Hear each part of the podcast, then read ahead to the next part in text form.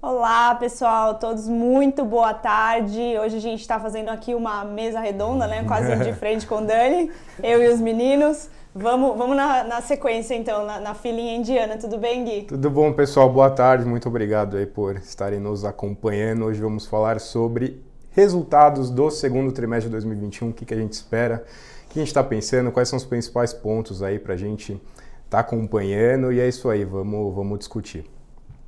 Oi, pessoal, boa tarde. É a temporada de balanço chegando, né? Aquela época que a gente fica a gente vai dormir vendo o release de resultado, acorda lendo o release de resultado. É nossa rotina, né? É, nossa vida, essas, essas épocas do ano é complicado. É um pouco mais corrido, mas acho que vale super a pena. Acho que pra gente é a melhor época do ano, nessas né? essas quatro vezes ao ano a gente consegue olhar os resultados e ficar muito por dentro das nossas empresas. Falamos um pouquinho hoje para vocês de todas elas, né? Boa. Sejam muito bem-vindos, pessoal. É um prazer estar aqui de novo, um prazer estar com os meus colegas aqui. Vamos falar um pouquinho de resultados. E tem muita coisa boa para vir por aí. Não deixem de acompanhar a gente nas redes sociais, em todos os canais, que a gente vai comentar bastante coisa aí. E mandem suas perguntas no chat também.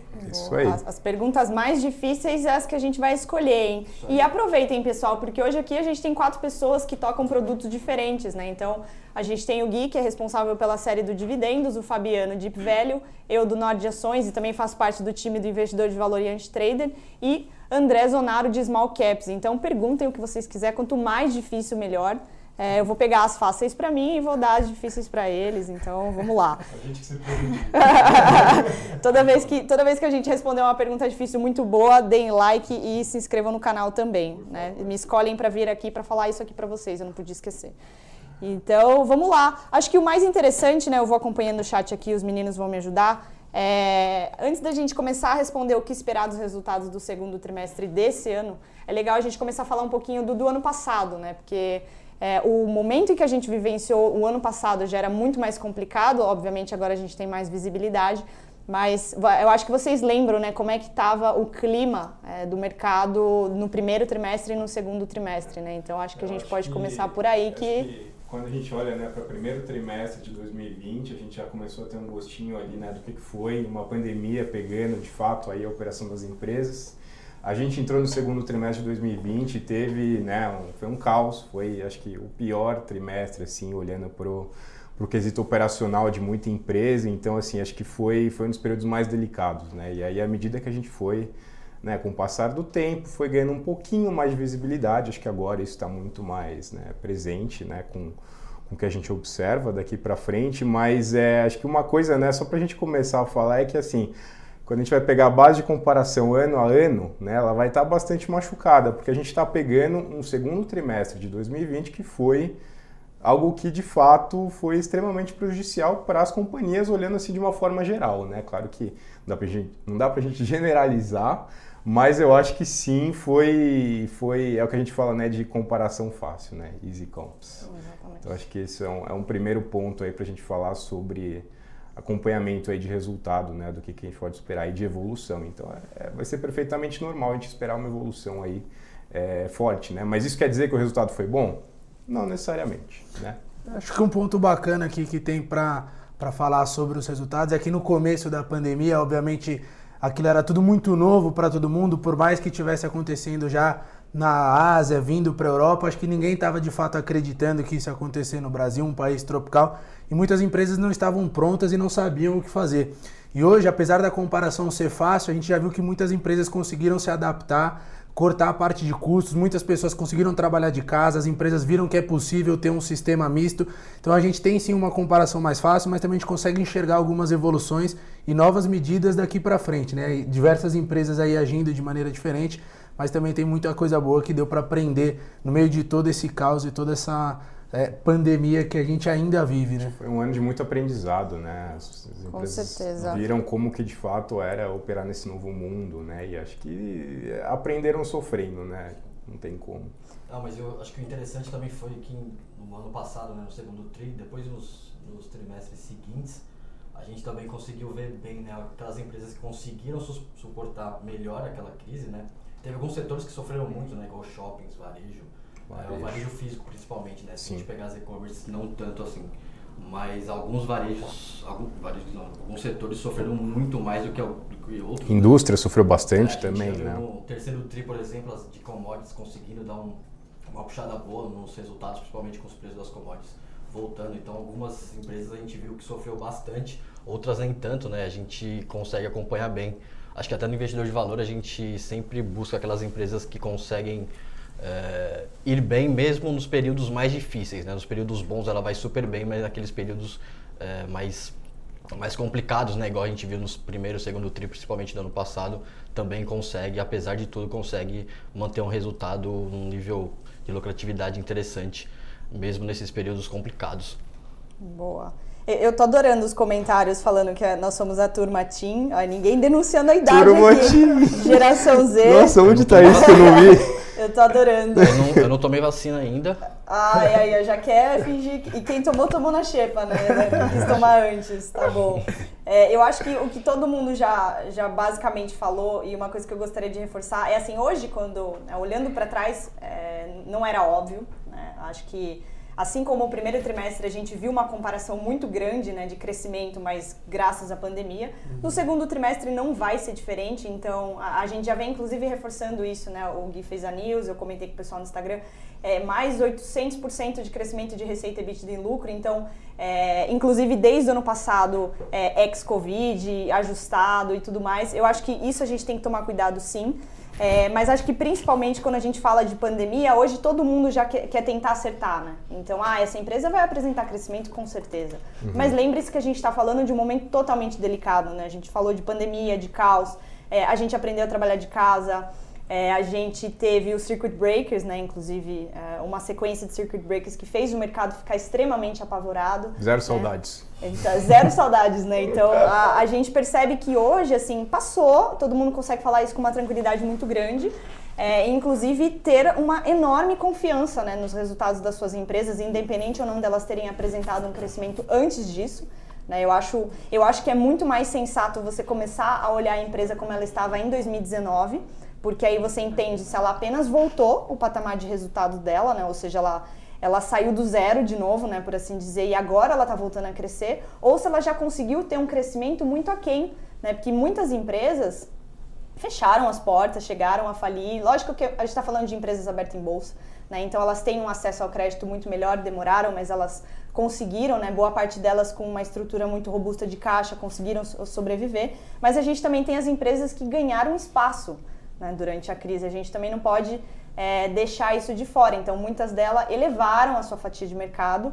Né? Então existem sim boas oportunidades, existem sim é, como motivos para ter otimismo com essas empresas, mas a gente vai ter que separar, né? Porque a mera comparação anual aqui é, pode parecer óbvio para quem já acompanha o mercado, mas é, tem grandes chances das pessoas que chegaram agora em bolsa é, se iludirem né, com os três dígitos aí de crescimento e, e, por consequência acabar caindo numa furada. Né? Inclusive, se você está assistindo aqui a gente pela primeira vez, a ideia é que a gente sempre fale de uma forma educacional. É, então, manda para o seu amigo, para os seus parentes, todos que não, não entendem é, realmente como é que funciona a bolsa. A gente tem quase 4 milhões de pessoas, então a gente precisa cada vez mais é, deixar mais explícito. Né? É, eu comentei no meu Instagram a empresa ela vai te dar a informação que ela quiser, né? Então o release vai vir assim uma coisa maravilhosa no título e sempre o que está no título é o que deu mais certo. Às vezes receita e EBITDA e às vezes a empresa deu prejuízo, vocês vão encontrar isso lá no final, né? E muitas vezes não tão claro. É, então é muito importante saber separar esse otimismo é, e, e lembrar que às vezes a empresa apenas retomou um resultado que era básico ou às vezes ela ainda nem cresceu nos mesmos níveis que 2019. Né? Então acho importante é, já deixar esse, esse recado para vocês, porque a gente vai ter que ficar atento nisso com certeza. É, por trás daquelas quatro letrinhas e um número existe uma empresa, pessoas, atividade. Então tem uma série de pessoas ali que estão trabalhando e, e obviamente a pandemia é, fez com que alguns negócios ficassem um pouquinho para trás do ponto de vista do que estava acontecendo, mas ao mesmo tempo acelerou iniciativas de outras empresas. Então, inevitavelmente, a gente viu o digital ganhando cada vez mais força e aquelas empresas que já estavam se programando para ter, ter um pouquinho mais de digital, elas aceleraram esse processo. Então, tem sempre quem ganha e quem perde, por isso que a gente sempre gosta de falar aqui que a bolsa, o índice da bolsa, ele é uma cesta de ações. Lá terão empresas boas e empresas não tão boas. Então também não adianta olhar só para a bolsa como um todo, tem que olhar caso a caso. Dentro de um mesmo setor pode ter gente que saiu bem e gente que saiu mal. Por isso que a gente está aqui para ajudar vocês. Eu gosto muito dessa frase que você falou, né? Por trás daquela sopa de letrinhas que é o ticker, existe de fato uma empresa, né? Tem uma empresa que fatura, né? Tem funcionário, tem contratação, tem investimentos, tem um monte de coisa, né? Então, assim, não é só olhar aquilo e falar, ah, a cotação é isso, a cotação é aquilo, ela está desse jeito, ela estava assim antes. Né? Você tem que pensar que de fato tem uma empresa ali, uma empresa que, que gera resultado, que tem operação e é exatamente para isso que a gente está olhando agora, né? É exatamente para isso que a gente sempre está olhando, né? Trimestre a trimestre tem esse acompanhamento, né? essa, essa, essa percepção né? sobre a concretização das expectativas, se foi aquém do esperado, se não foi. Então, acho que assim, por trás do, do ticker, por trás do que a gente observa ali no nosso home broker, tem de fato uma empresa. E é para os resultados dessa empresa que a gente vai estar tá olhando. Né? Acho que isso é, é uma mensagem muito legal, né? De passar para quem está começando e assim não, não investe há muito tempo e está começando a entender mais sobre as empresas. Boa. Vamos entrar numas perguntinhas aí para o pessoal. Tem muita gente perguntando Bora. de incorporadora. Bora. É, vamos começar, vamos começar com você, Gui, falar o que, que você espera das empresas de dividendos, né? Obviamente, lembrando, gente, a gente vai falar, é, a gente consegue falar das empresas que a gente tem aberta, em respeito aos assinantes, a gente não vai falar de todas, a gente consegue responder algumas também aqui, independente de ter ou não na carteira.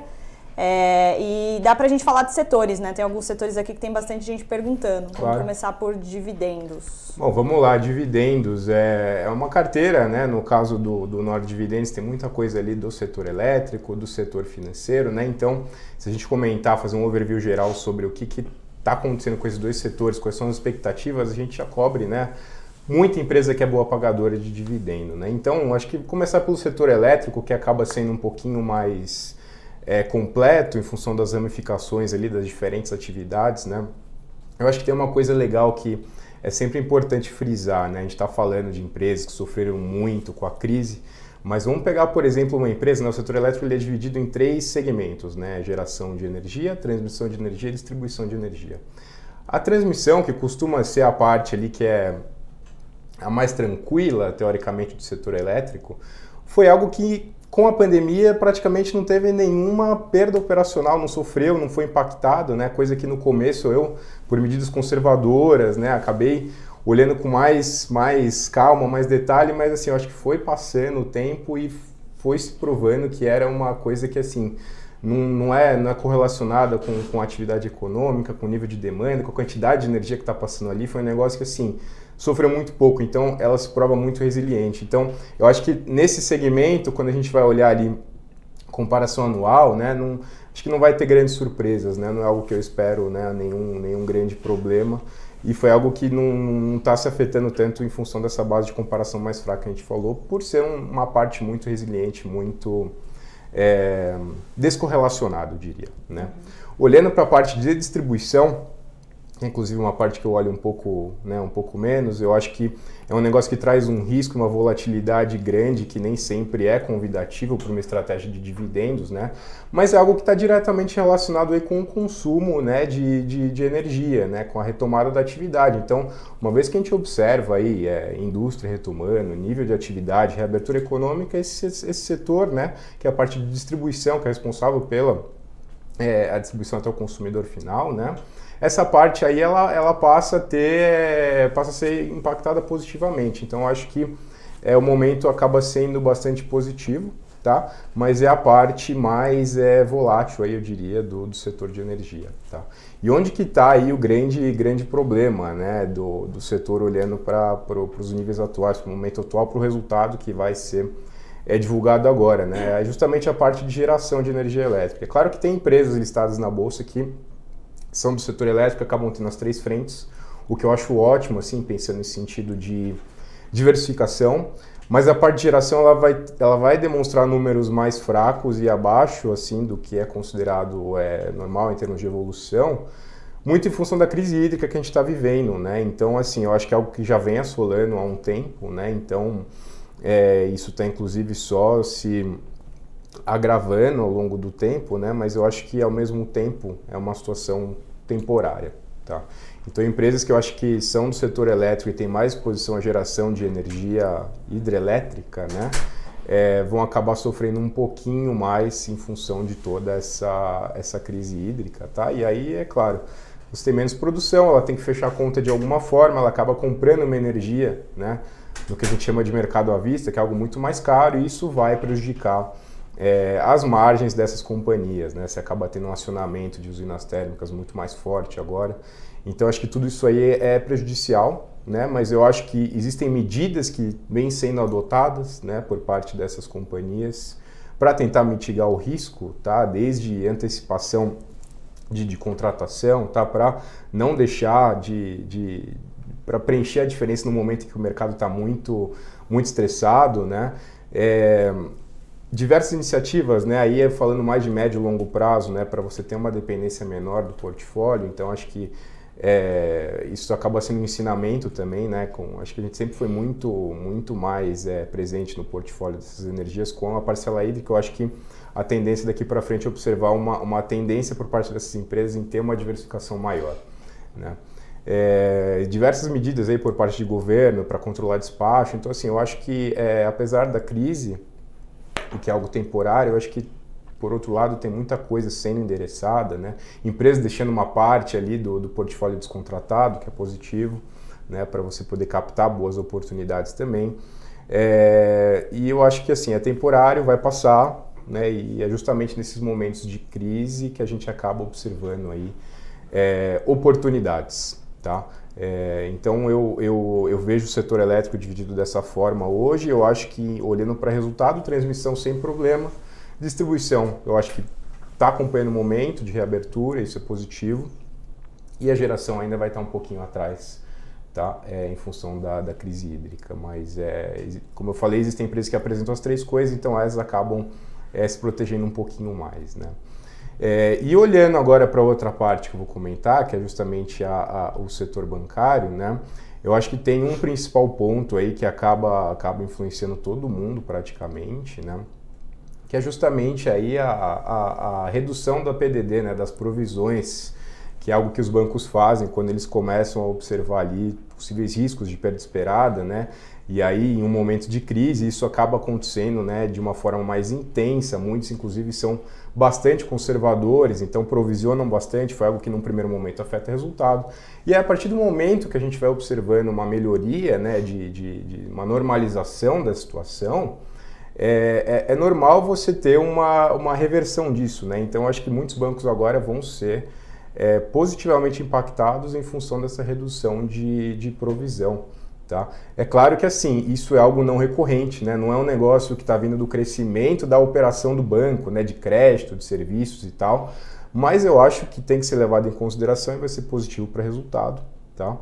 É, e olhando para as principais frentes assim de atuação, eu acho que crédito está num, num cenário é, bom, né? Eu acho que a, a, a, visibilidade agora é muito boa, né? Claro que assim não é um negócio que dá mais retorno para o banco, mas eu acho que já está numa perspectiva melhor, é, tanto em questão aí de, de, de reabertura, de retomada de economia, é, maiores volumes aí de, de, concessão de crédito, tá? Tem algumas linhas aí que estão até ganhando mais destaque aí, que no caso, né, na maioria dos bancos acaba sendo é, imobiliário e, e, veículos, né? Mas existem outras frentes, teria que analisar caso a caso, mas eu acho que o crédito sim, ele ele está bastante bastante aquecido. A gente está observando aí um movimento de retomada de juros, né? Então de, de aumento, né? De, de, de, juros, normalização de juros. Então acho que isso é positivo aí, impacta é, impacta a margem financeira, impacta retorno, né? Então acho que por esse lado é, a visibilidade é boa, tá? É, de outro, eu acho que a, a, receita com serviços, que é onde a gente tem mais retorno né, para os bancos, eu acho que isso tem um pouquinho mais de dificuldade de crescimento, mas acho que é muito mais em função de competição do que qualquer outra coisa. Mas assim, é, também não é algo que não está não tá parado, né? Tem uma certa correlação aí também com, com a atividade, né? Eu acho que é, crédito acaba sendo um negócio muito mais cíclico, mais volátil é, e mais dependente de atividade, mas é, serviços também acaba né, tendo uma correlação com isso. Então, é, eu acho que a gente pode observar um desempenho né, razoável nessa linha também, mas com a competição é, né, segue travando a evolução dessa linha. E por último, por último, é o último ponto. é... O pessoal já falou que você é o novo ragazzi. novo ragazzi. a gente estava só esperando. Minha fama, viu? Esse por é último, por último, juro, é o último ponto. Eu acho que uma outra coisa que é legal a gente observar, que também é tendência de vários players do setor bancário, são medidas de eficiência, tá? É, iniciativas internas, redução de agências, redução de pessoal, então assim, tudo isso para é, também compensar um, um, um, retorno maior, né? que é algo que está cada vez mais pressionado aí nas, nas instituições financeiras. Tá? É, acho que do, do meu lado, né, sobre os setores aí, que são boa parte aí do, do portfólio de dividendos, era basicamente isso. Maravilhoso. Tadinho, ele ficou envergonhado agora. Não. Ele falou que ele é o novo Ragazzi. Não, encare como um elogio. Vamos fazer uma live, eu, Ragazzi? Vai ser, vai ser boa, vai ser boa essa palestra. É, é só antes essa do... antes do, do, Fabiano contar um pouquinho do Deep Value, né, que eu acho que é até interessante quando a gente for falar dos casos que tem é, uma estrutura um pouco mais complexa, né, ou estão realmente é, em uma situação de turnaround, né, que a gente fala, se reestruturando, é, eu queria levantar dois pontos que o Gui falou que é bem interessante com relação aos bancos, né? Então, a gente viu durante a crise, isso é muito comum, né? Eles elevarem a gordura deles ali para ter, em casos de imprevisto, a provisão, né? Para devedores duvidosos, que é basicamente você levar uma reserva você pessoa física por causa de imprevistos, né? As empresas fazem a mesma coisa. No caso dos bancos é o que eles chamam de PDD. E agora quando você não tem uso mais para isso, você tem uma visibilidade melhor daqui para frente, você consegue deixar de ter esse excesso. É, e isso é, traz um, um, melhor resultado, né? Porque impactou o lucro e agora você tem essa, essa reversão. Esse ponto é interessante de observar para quem tem banco na carteira. É, e depois eu vou mandar, a, eu já tenho uma pergunta aqui reservada para o Gui, vou, vou, deixar os meninos falarem também. E, e de incorporadoras, né? Não, não somente a, o setor como um todo é, passou por algumas dificuldades de lançamento, né? então houveram algumas negociações para manter os canteiros de obras abertos. A gente tem uma grande pressão, não somente em incorporação, né? mas a gente vê muito claro a falta de insumos e, e o aumento desses custos né? de matéria-prima. Então, é, na incorporação específica, a gente reforça que isso pode impactar as margens da companhia, para quem não conseguiu repassar, algumas delas estão absorvendo. E é interessante vocês, investidores, entenderem como as empresas estão lidando com isso, né? Ou fazendo uma compra planejada, é, ou optando por gastar um pouco mais do caixa agora para ter um maior estoque. É, porque assim, a gente brinca, né? O Brasil, depois que ele eleva o patamar de preço, é, é, é, o novo patamar de preço, né? Então, dificilmente a gente vai ver uma correção muito significativa nos preços. Então, agora as empresas vão precisar se adaptar é, com alguns custos maiores, tá? Então, é legal vocês prestarem atenção se a empresa está conseguindo repassar, se ela tem um crescimento que favorece né, a, a diluição de, desses custos, ou se ela está absorvendo e está perdendo margem, né? E quando a gente fala de perder margem, isso impacta diretamente nos resultados. E por que isso é tão importante para você, investidor? Porque o mercado tem expectativas, né? Se a empresa não as entrega, é, o preço da ação so, sofre. Né? Então, no curto prazo, isso pode ser meramente um barulho, mas no longo prazo é importante você entender como é que está a expectativa do mercado e o que, que a empresa está entregando. Tá? Eu quis puxar esses dois exemplos porque são os mais é, assim, os mais polêmicos hoje em dia, né? A gente também vai responder as perguntas de MRVs até que eu já estou segurando aqui. Como eu falei, eu vou pegar as mais fáceis para mim.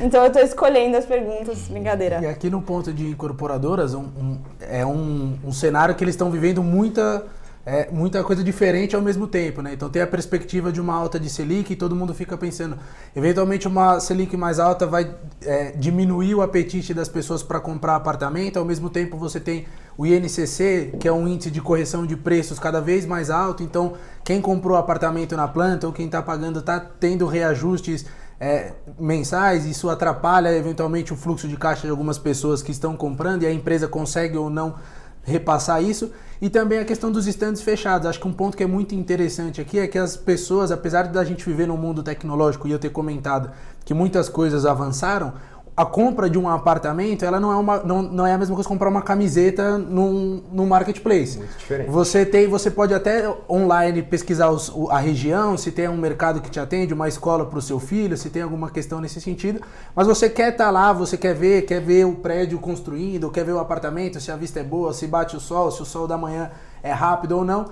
Então, com os estandes fechados, a gente viu que as, as incorporadoras pararam de lançar, né? Acabaram tendo que segurar, porque não tinha como ter as pessoas ali, e aí não, não dificilmente tem gente comprando de maneira online. A tendência é que com, a, com as coisas andando normalmente de novo e tudo aberto, isso volte a, a ser é, escalonado, né? Então você volta a ter os stands abertos. O grande ponto agora é entender se nesses últimos trimestres, então nesses últimos três trimestres, se a empresa vai conseguir compensar esse primeiro trimestre ali que, que ela ficou fechada, né? Porque ficou fechada entre final de março e começo de abril, então impactou o final do primeiro tri e o comecinho do segundo tri e agora fica a perspectiva de entender se de fato os lançamentos vão acontecer nesses últimos trimestres aí nesse último semestre e é aí que vai estar tá o pulo do gato para entender o que a Dani comentou, se as empresas vão entregar o que está esperado ou não e como que isso vai refletir no preço das ações. É, o guidance fica muito mais estreito né, nessa situação. Eu acho que muita incorporadora já estava meio que planejado não lançar muito no começo do ano, né? E aí depois foi acelerando, né? À medida que foi é. tendo espaço, acho que foi aparecendo. Mas, assim, acho que um, um, ponto muito interessante sobre o setor, né? Acho que tem uma procura muito grande, né? Para todo mundo querer lançar, comprar terreno. Acho que está é, tá no momento de mercado aquecido ainda, né? De, de demanda. E do outro lado é justamente o que a Dani falou, né? Dos custos. Então, assim, qual é a capacidade do cara conseguir lançar e ter um sucesso e ao mesmo tempo né, ter uma gestão muito boa de custos, né? De, porque ele não vai repassar isso para sempre também, concorda? Com certeza. Tem uma hora que vai parar. Então é justamente observar essa capacidade de comprar terreno, lançar bem e conseguir ter uma gestão é, muito boa ali de custo de obra. Então é, é aí que quem consegue fazer isso se diferencia. É, e acho que as incorporadoras foi até meio foi bem, bem estranha essa dinâmica, né? Porque a gente saiu de 2020, né? Aquele ano super ruim, muito pessimismo, mas ao mesmo tempo a gente tá, a gente talvez tenha virado o ano para 2021 bem otimista em relação às, às, incorporadoras. A gente via aquela demanda bem forte, é, juros baixos, é claro, né? A gente sabia que aqueles juros não ia ficar naquele patamar, mas mesmo assim a gente não esperava uma inflação pesando tanto e um banco central subindo tão forte assim, tão rápido, né? os juros e acabou pesando. A gente vê que o mercado pesou super é, em todas as incorporadoras. Se a gente pegar desde o começo do ano, acho que são todas ali, as principais pelo menos estão perdendo do Ibovespa. E a, perspectiva, a perspectiva ficou um pouco ruim para as incorporadoras. Elas seguem mantendo o, guidance, né? mas é, já começou a ficar estreito, né? como o Guilherme falou. A gente já está praticamente no meio do ano, elas ficaram um tri, algumas, a maioria delas ficaram um tri praticamente sem lançar né, o primeiro trimestre. A gente teve aquela restrição, acho que meados de março ou abril, é, se não me engano. Isso aí. Uhum. Elas tiveram que fechar stand, né? Sem é, stand fechado, cons não conseguem vender, tiveram que vender estoque, que também algumas tinham alguma dificuldade para vender os estoques. Então elas, apesar de eu, de eu achar ainda que elas têm um espaço de crescimento para esse ano, apesar desse pessimismo do mercado, é, talvez o otimismo que a gente tinha alguns há seis, sete meses atrás, no comecinho do no comecinho desse ano, no finalzinho do ano passado, a gente já não tenha tanto assim.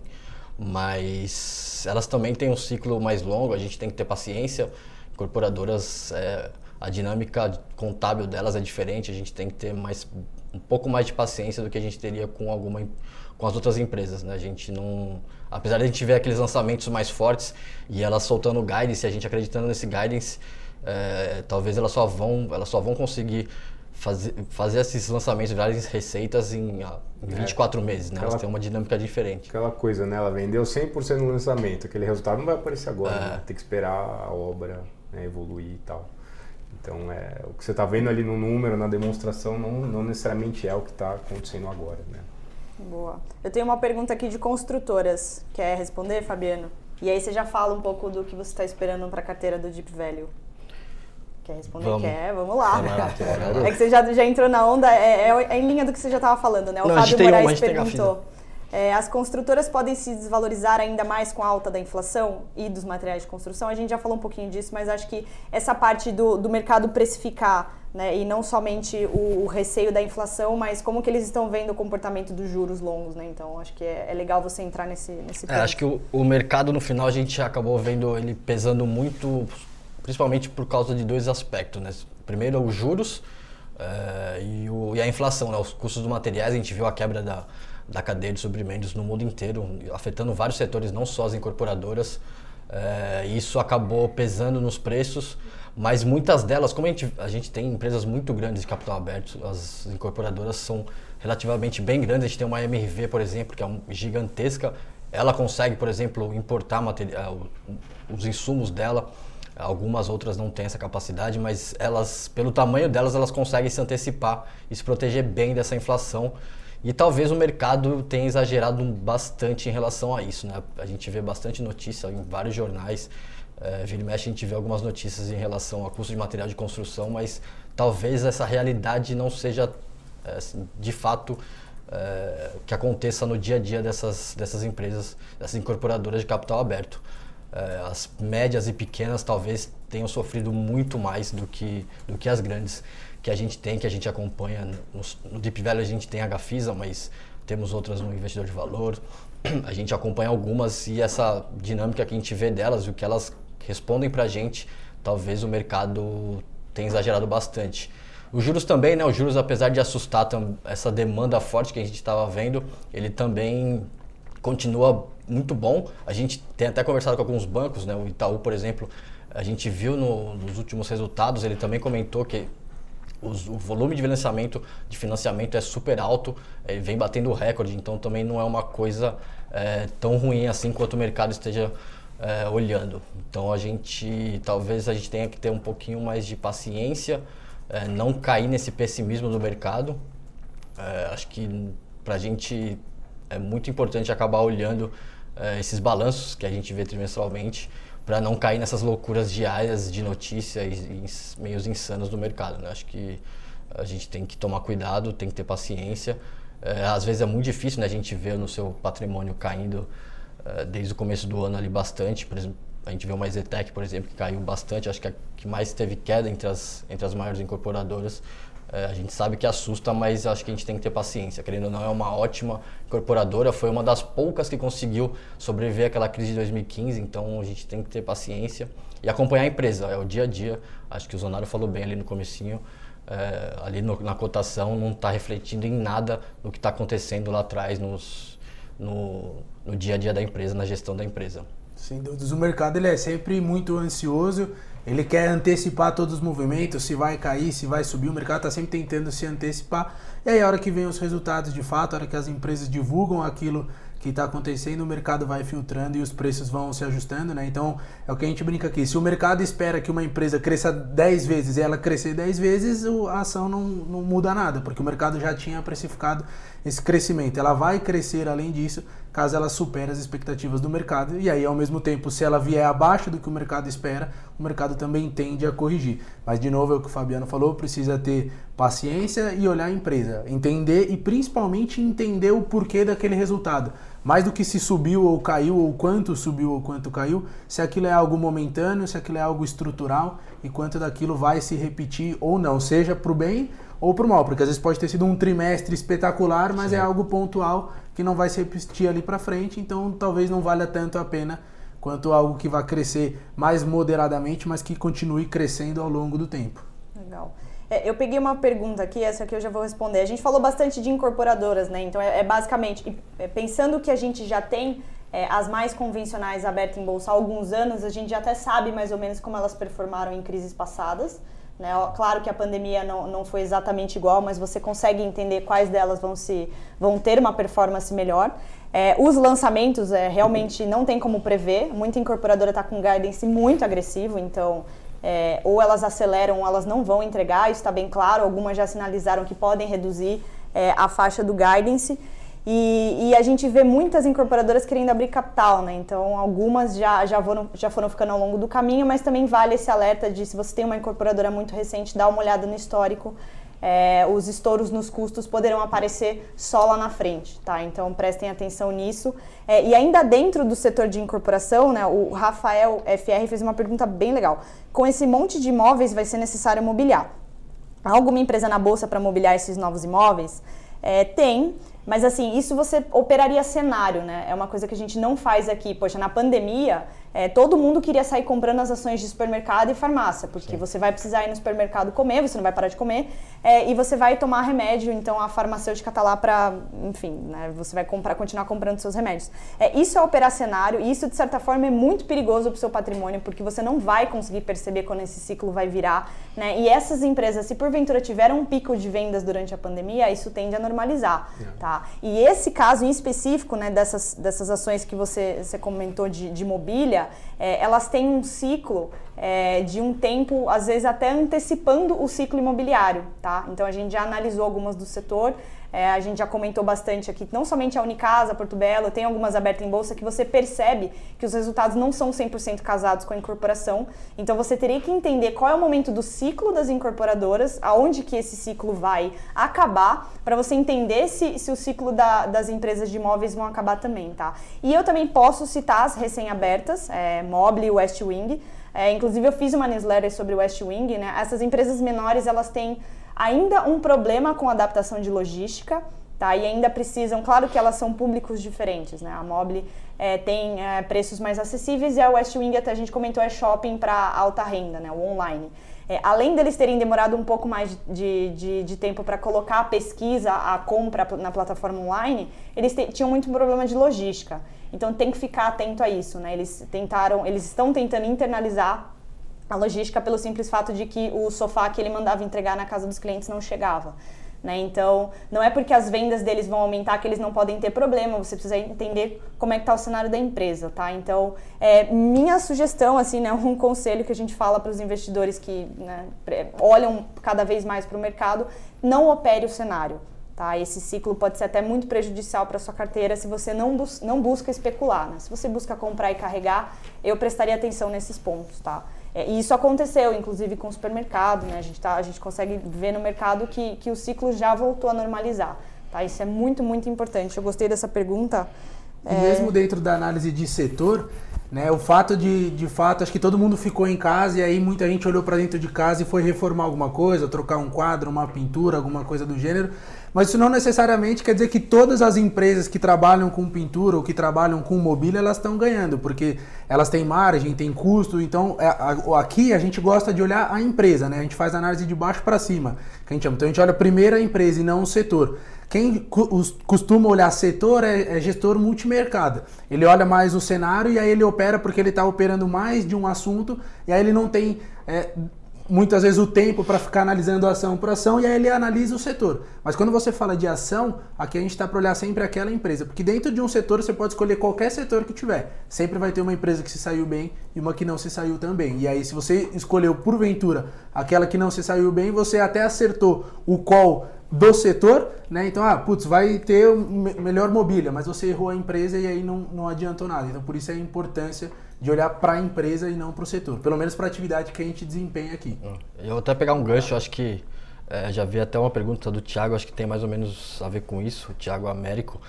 E assim, o ano passado a gente viu esse movimento, né, que, que o Zonari e a Daniele falou, e hoje a gente está vendo meio que ao contrário, né? Aquelas empresas que sofreram demais o ano passado, igual um turismo, por exemplo, é, ou o varejo, né? O varejo mais físico.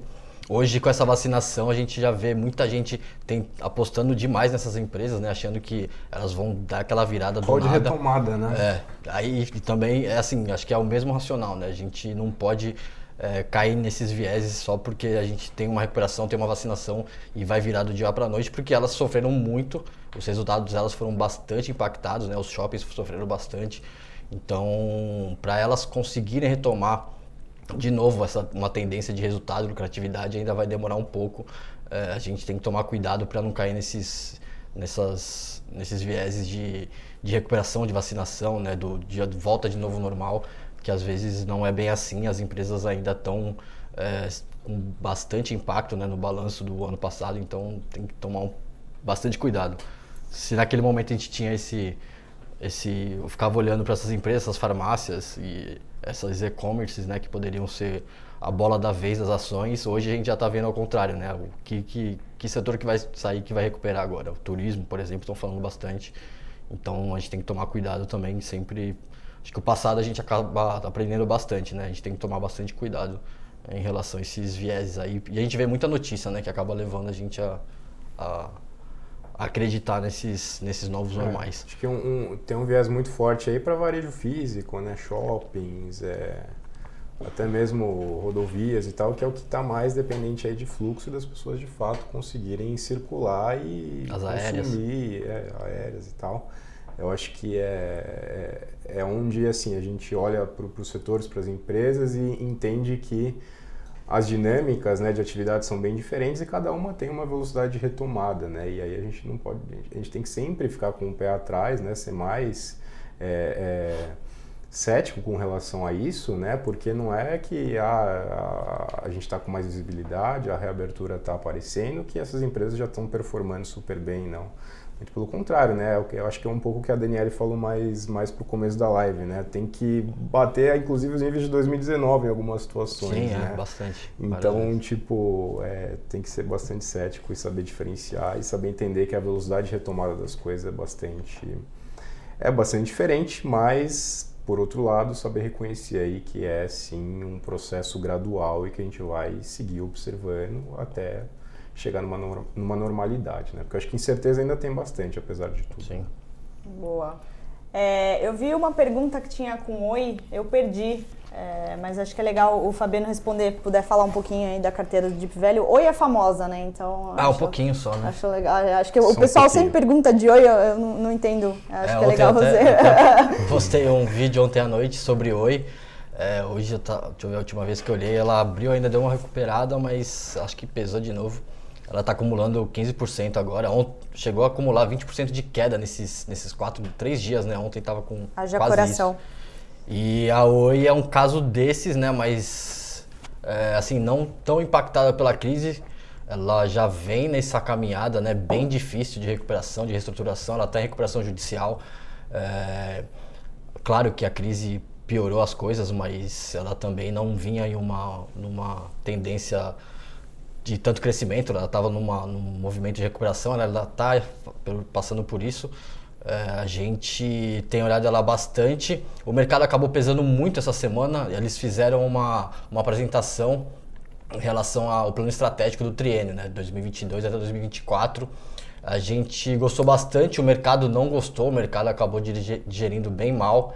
Ele viu a alavancagem sete vezes EBITDA para 2024, ele não gostou nada, achou super elevado, a gente também acha super elevado.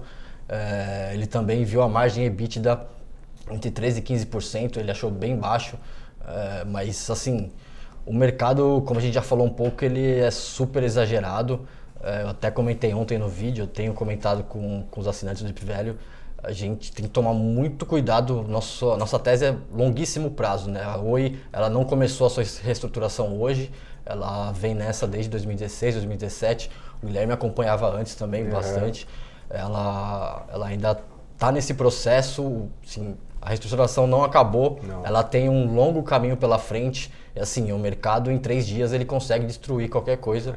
É, assim, e as notícias chegam, né, e vai deixando o mercado mais, mais pessimista ainda.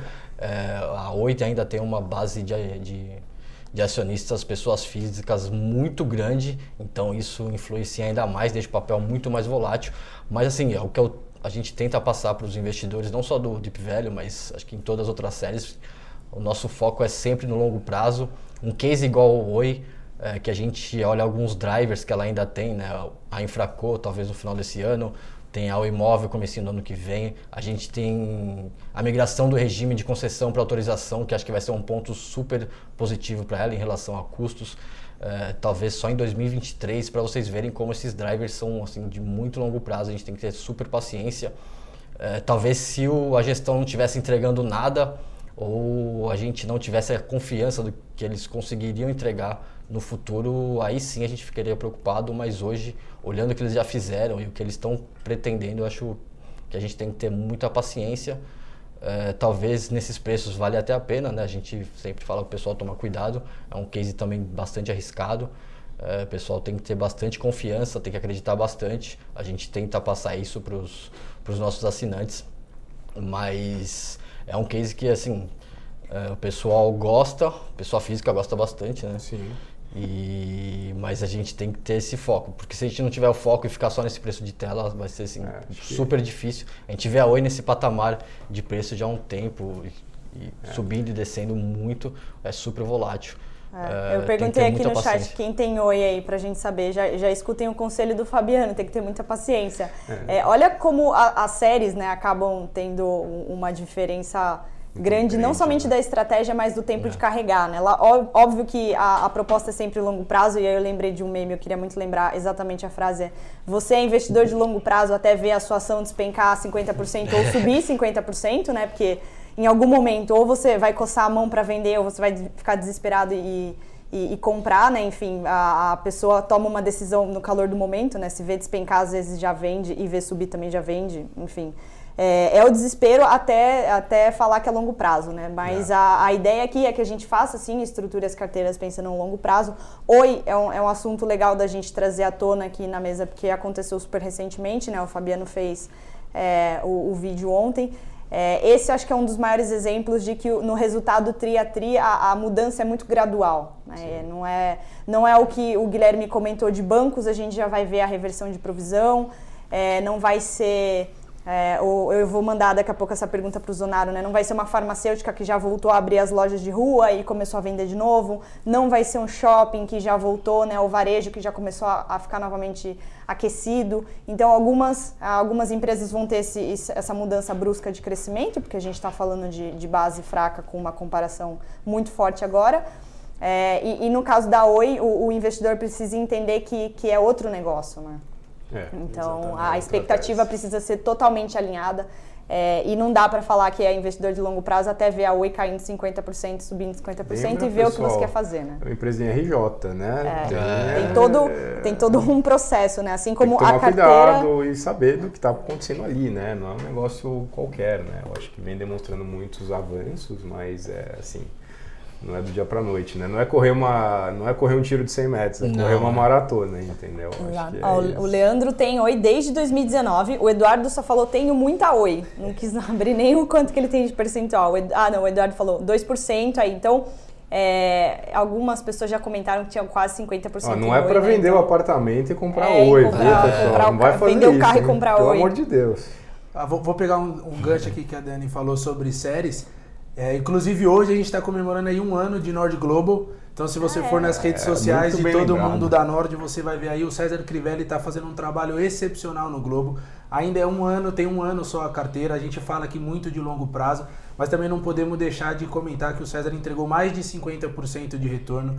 Tá ganhando do Ibovespa, tá ganhando do S&P, que é a, a bolsa dos Estados Unidos, tá ganhando do Ibovespa em dólar. Então o César tá dando um show, um trabalho excepcional tem acesso ao Telegram, produto premium, muito bom, vale bastante a pena. Se não tiver um link aqui nas redes sociais de todo tá mundo, tem aqui, aqui oh. em cima, em algum lugar aqui em cima tem tem o link, o QR Code. Deixamos então, o link nos comentários é, aqui aproveitem também. e venham conhecer a série do Globo, que o César está fazendo um trabalho impecável. Maravilhoso. O Zonaro falou tudo, né? Um vendedor nato, não, não tava é, esperando. É, Mas é, a gente ia comentar, né? A época dos resultados do segundo trimestre, acho que até faltou o César aqui, né? O, é. As empresas americanas, elas divulgam os resultados antes, antes, né? Começaram e, antes. e o mercado sempre tenta, né? Estando 100% certo ou não, ele sempre tenta olhar um pouco de, do que, que os bancos estão fazendo lá, né? Como é que foram os resultados e tentam trazer as expectativas para os bancos daqui. Né? Então, aquilo que eu falei no começo da live, né? o que, que o mercado espera, é, é meio estranho falar isso para quem está começando agora, mas é, sempre tem uma conexão, né? não somente com o macro, tem, tem analista que também olha é, não somente a empresa, como a gente faz, né? É, eles olham as empresas lá fora e trazem as expectativas nos resultados, né? Então, é, são economias diferentes, momentos de reabertura, vacinação diferente, mas a, você vê em algum momento a proxy do JP Morgan e os bancos de lá sendo, sendo colocada nos bancos daqui, tá? É, acho que vale nas próximas a gente trazer o César também é, para falar um pouco mais do que já está acontecendo, né? Já divulgou, o Netflix ele tem, e aí a gente já fez até uma, um bate-papo aqui no YouTube para falar um pouco da tese, divulgou e foram ótimos resultados. É, e eu acho que isso é um dos melhores exemplos de operar cenário, né? O César já está de olho na tese há muito tempo, nem estava com a expectativa de ter uma pandemia. E essa foi uma das empresas que, quando eu citei que ganhou o mercado, né, se aproveitou é, de certa forma da pandemia se beneficiou foi o Netflix, né? Não somente ele, mas a gente viu muito streaming nascendo, crescendo a base de assinantes, porque as pessoas ficaram em casa, é, elas quiseram reformar os móveis, né? O Zonaro falou, poxa, você começa a perceber ali que você quer fazer alguma coisa, você quer trocar de apartamento, É, você não usa tanto seu carro, então teve aqui, até aquele momento uberização, né? De repente eu vou começar a alugar o meu carro e eu não vou ter mais o carro próprio porque eu fiquei o tempo todo em casa. É, e você viu isso no streaming também, né? E aí a gente consegue ver nos resultados da Netflix. É, o César é muito melhor do que eu para explicar né, é, todo, todos os resultados lá, mas você vê o crescimento graças a, a essa explosão da base. Né? Então lembrem-se disso. Né? Não, não, isso não é um caso de operar cenário, mas é um caso é, feliz, né? porque em um momento até complicado do mundo, algumas empresas tiveram um crescimento muito forte. Né? E é, é, é aquela coisa de adaptação. Né? Eles já estavam no digital, as empresas que não estavam precisaram acelerar, né? Então, muitas delas, até mesmo as incorporadoras, elas passaram a tentar fazer um, um, método de venda online. Os bancões, né? os bancos um pouco mais engessados ali de agência, já começaram a entender que, que o online faz sentido, né? não somente para a estrutura de custos, mas para resultado. Omnichannel, né? É, o omni... tem, tem muita palavra bonita né? que dá para a gente ficar falando. Integração. Mas é, isso, esse movimento começou a acontecer. Né? Então, eu acho interessante a gente é, lembrar disso não somente para o resultado do segundo trimestre, tá? Algumas coisas vieram para ficar. E aí os resultados tendem a, a, a, ser melhores, né? Algumas empresas ganharam força, criaram estrutura. É, e eu também uh, reforçaria que algumas cortaram custos e depois esses custos podem voltar, né? Tem isso também, então eu prestaria atenção nisso. Claro, a gente presta atenção nisso, mas é sempre levantar a bola para o investidor ficar cada vez mais, espera aí, esse release não é exatamente o, o, que eu estava acostumado a ver da empresa, tá? Então, é, fica, fica super esse alerta aí. É, eu tenho uma pergunta de Demil. Vamos lá. Vamos lá. Ah, é hora do Zonaro. Eu, eu perdi. Fala um pouquinho de Demil, Zonaro. Então, eu, vou, eu, vou, achar a pergunta aqui, mas era mais para saber se, se ainda é o, o, a sua escolha de ativo secreto, né? Acho que é legal você dar um overview da empresa. Legal. Demil, é, para quem não sabe, ela é uma farmacêutica, tá? Então ela veio aí é, de um, de um spin-off com o Profarma e tá, e tá na bolsa. Ela tem hoje uma operação que tem muitas lojas no shopping e aí como vocês podem imaginar durante toda essa pandemia, essa questão das pessoas ficarem em casa e inclusive não irão ao shopping, isso atrapalhou, né? Então a questão de todo mundo estar tá de home office, isso também atrapalha. Eventualmente aquela compra que você está saindo do trabalho, eventualmente está indo pegar seu carro, ônibus, metrô, você passa na farmácia, compra um remédio, um sal de fruta, alguma coisa nesse sentido. Então com as pessoas em casa, todo mundo passou a comprar só aquilo que é essencial e isso acabou prejudicando um pouco o volume de tráfego de pessoas nas farmácias. A empresa vem com um pipeline de abrir mais lojas, principalmente aí para fora dos shoppings, né? Então buscando diluir um pouco a questão dos shoppings. Naturalmente a gente deve em algum momento voltar à normalidade e todo mundo é, vacinado, sem máscara, mas enquanto isso a empresa está abrindo lojas fora do shopping por dois motivos. Um, para diluir a questão dos shoppings e dois, quanto mais lojas ela conseguir abrir, maior ela dilui os custos. Então parte desses custos, os custos de pessoas principalmente, então a equipe ela é fixa. Se ela tiver uma loja ou tiver 100 lojas, boa parte daquele custo ela vai ter ali. Então quanto mais lojas ela conseguir abrir, menor esse custo fica, maior a receita vai ficando e aí ele vai absorvendo um pouco mais de margem e vai ganhando tração. É um case que ainda está em tração, como a gente fala aqui é, como todos os investimentos, acho que todos os produtos que a gente tem aqui é pensando no longo prazo, mas acho que Small Caps e o Deep Value compartilham um pouquinho disso, são teses que demoram um pouquinho mais para maturar. Então são teses que ou porque são empresas pequenas ou porque são empresas que estão em reestruturação, elas não são aquelas empresas que estão em voo de cruzeiro. Então até elas ganharem tração, isso leva um pouquinho mais de tempo, exige um pouquinho mais de paciência do investidor, mas em compensação, um plano bem executado e a empresa indo bem, ela vira uma large cap lá na frente, vira um monstro e, e é aí que você vai ganhar o dinheiro. Quando você entra, quando ela é pequenininha, aí você vai acompanhando todo o crescimento dela e é aí que você faz todo o dinheiro. Então são teses que exigem um pouquinho mais de paciência, por isso que a gente está lá no Telegram, junto com os assinantes todos os dias, mandando mensagem, áudio, tirando todas as dúvidas, por um acompanhamento mais próximo das teses. Maravilhoso. É, o André Fernandes está perguntando quais empresas da indústria podem mostrar uma recuperação mais forte no segundo semestre. Tem alguma que, que a gente falou aqui que vocês escolheriam? Eu tenho, eu tenho meu palpite. Hum. Um de cada vez. É, eu falaria. Ah, eu, eu vou começar. Eu não falaria dos bancos mais especificamente, né? Mas eu tenho é, a gente acompanha a, a, os bancos de investimento tendo uma forte presença graças ao crescimento do mercado de capitais, né? Isso aí é óbvio, as pessoas estão entrando na bolsa e, e, você tem as empresas que vão se beneficiar disso, tá? Então, são setores que particularmente me agradam bastante. E, claro, é, já falamos algumas vezes aqui, né? Quem já nos segue há algum tempo sabe a nossa preferência pelo setor de locação. Né? E, felizmente, a gente está cada vez mais com, com esse setor crescendo na Bolsa. Né? Então, a gente tem as três locadoras de veículos. É, e agora a gente vai ter não somente a Vamos de caminhão, mas a Armac também vai abrir capital. É, e é um setor que tende a, a puxar mais empresas para a Bolsa. Né? Então, é um setor que vai ficar mais interessante ainda para a gente olhar. É claro que a gente não investe em todas, a gente sempre faz a, a seleção da que faz mais sentido, não somente em preço, mas visibilidade e resultados.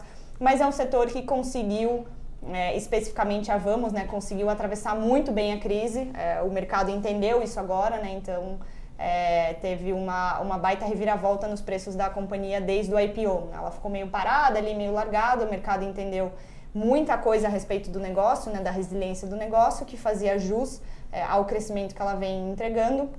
Então, é, o mercado já está mais otimista com ela, né? Então, agora ficou praticamente óbvio a, a, capacidade da companhia de entregar resultado. Mas eu não descartaria as demais, tá? Então, eu estaria é, esses dois setores em específico, de locação e bancos mais é, direcionados a, a, investimento, né? Eu acho que é, é bastante interessante, não para a retomada pós-pandemia.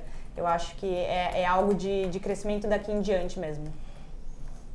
Você fala mais de uma mudança talvez estrutural, né, no setor financeiro. Exatamente, algo, algo que vai ser mais perene, né? Então, é. a, às vezes até uma próxima crise, um próximo estresse, as empresas continuem sendo resilientes, né? Ou de certa forma sofrendo menos. A gente pode falar de tecnologia, é, mas assim, tecnologia dentro do Brasil é super pequeno, uhum. assim, é embrionário, nem dá para falar que são techs, mas tem algumas coisas ali que valem a pena é, serem olhadas e, e, que o mercado uma hora entende e precifica também. Né? Mas esse é um setor assim clichê, né? Quando a gente olha para os Estados Unidos, o César nada de braçada é, olhando para esse setor, esse setor. As opções são muito melhores. Né? Aqui a gente ainda está desenvolvendo. Então... Pessoal, vamos bater aqui 200 likes pelo menos aqui, vai, por favor. Bora, bora. 300 Quantos likes a gente tá tem? 189. 190 aqui. com 360 pessoas assistindo. Aquele like ajuda a gente, é, fortalece. Gente, like da geração Por Z. Por favor, não é. custa nada. A gente respondeu todas as perguntas. Like Deixa eu ver se tem alguma aqui cabeluda. É, Fabiano, fala o setor que você acha interessante aí no, pensando no pós-crise. Pós-crise, né? Pós-crise ou segundo tri? A, a décima onda que a gente tá. Qual você acha? Pode ser o pós-crise mesmo. Pós-crise, difícil, né? A gente não tem nem muita ideia de quando até quando a gente vai continuar nessa nessa nessa crise, né? Tem uma hora que parece que a gente vai sair, tem uma hora que parece que vai demorar um pouquinho mais. É, eu acho que talvez as, as empresas de do segmento financeiro, principalmente as as que estão, a gente está vendo que o, o BC principalmente vem abrindo o mercado de uma forma bem interessante.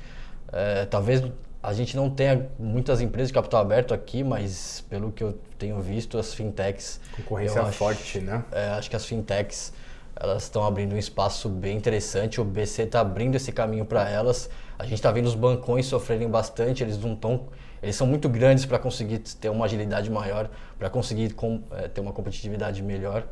Então, mas assim, talvez a gente tenha alguns bancos médios aqui bem interessantes.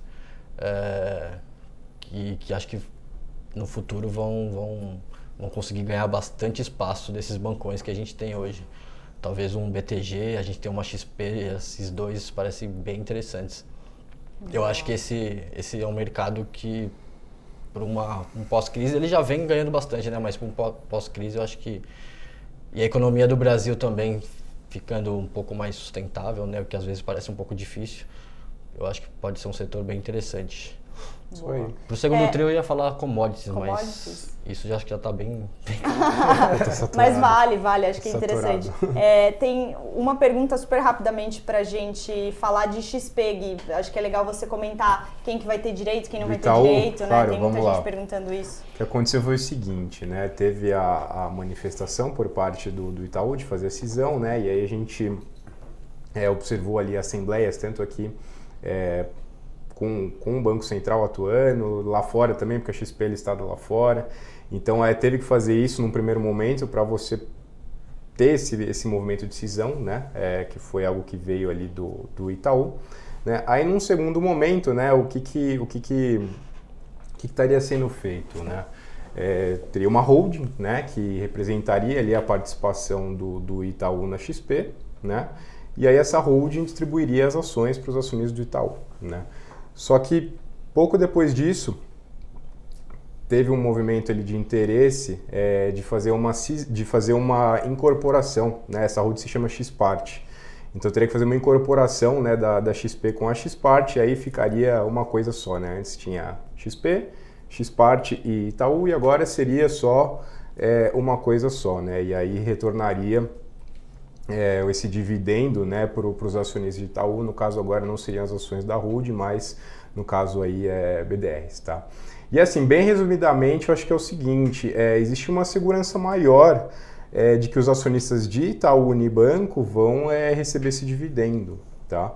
E aí quando a gente olha, por exemplo, para Itaúsa, né, Itaúsa no caso é a mesma coisa que Itaú Unibanco, porque Itaúsa é a holding, né, que controla o banco, tem vários investimentos ali dentro, mas como o lucro de Itaú é tão grande perto do resto, né, que acaba sendo que 90 e poucos por cento do lucro de, de é, Itaúsa é oriundo do bancão, né. Então, assim, é, a Itaúsa vai ter uma participação ali com, com relação a isso, né? Só que não existe tanta certeza, sim, né? É, de que os acionistas de Itaúsa vão ter é, esse dividendo aí por conta da, da dessa cisão que está sendo feita. Né? É claro que pode ser que aconteça, a gente não sabe o que vai acontecer, mas eu acho que existe maior é, segurança com quem é acionista de é, Itaú Unibanco. Tá? Mas assim, eu particularmente acho que é, isso não, não é problema. Primeiro que assim, é, Itaúsa sempre se demonstrou um, uma, uma, ótima aplicadora de capital, né? colocando em bons negócios, negócios se multiplicaram. E assim, é, eles podem segurar a participação por um tempo, ir se desfazendo e eventualmente colocar esse dinheiro em coisas que é, podem ter um retorno maior. Então, assim, eu acho que é, com relação a isso eu tô, tô bastante tranquilo, tá? Caso não tenha esse, esse, esse dividendo né, extraordinário aí por conta da, dessa cisão. Tá bom? O, o, Guilherme fez inclusive um relatório né, sobre Itaúsa. Vocês Isso conseguem aí. encontrar é, em conteúdos extras ou também é, no nosso site. É, a última para fechar, é, o Michel ele fez uma pergunta legal é, e, e, eu respondi no chat, mas eu acho interessante falar. É, ter um, um, pedaço dos investimentos né, somente no Brasil, pensando que daqui a pouco a gente vai estar tá em eleição, a gente sabe que pode enfrentar volatilidade. É, a gente sempre comenta né, que é interessante não somente você ter as, as ações daqui, porque tem muita oportunidade é, de crescimento, né, a, você consegue encontrar as empresas e ganhar muito dinheiro com isso, mas também é, é muito interessante que você tenha um pedaço do seu patrimônio em dólar, tá? É, não somente pela, pela questão da moeda em si, mas pelos investimentos. Né? Lá a gente tem 4 mil empresas é, em ciclos diferentes do qual você consegue ganhar dinheiro é, e, e, ter, de certa forma, uma proteção. Né? Mesmo que você não queira morar fora ou se pensa em algum dia morar fora, inclusive isso é mais do que obrigatório. Tá? É, então, hoje, como o César está aniversariando, é, essa pergunta faz todo sentido. A gente leva isso bastante na, nas caixinhas do Instagram, né, quando a gente faz essa interação com vocês. É, mas nós, analistas de Brasil, é, também focamos em ter um patrimônio não somente aqui, mas também lá fora, tá? Isso é muito saudável para vocês. Eu acho importante você entender só o seu perfil, né, para você definir o seu percentual. É, e estamos, obviamente, à disposição, né? Aqui, com quem vocês estão falando, é carteira focada em valor. É, carteira, né? Falamos de OIBR, não preciso nem falar a descrição da carteira, né? Os casos mais complexos. Carteira de small caps e carteira de dividendo, tá? Então, só fechando aqui, muito obrigada, pessoal. Deixem o seu like, deixem os seus comentários. Hoje a gente não teve fundadores, mas a base vem forte. É isso então, aí, pessoal. Muito obrigada e até semana que vem. Tchau, obrigado. pessoal. Obrigado. Obrigado. Valeu.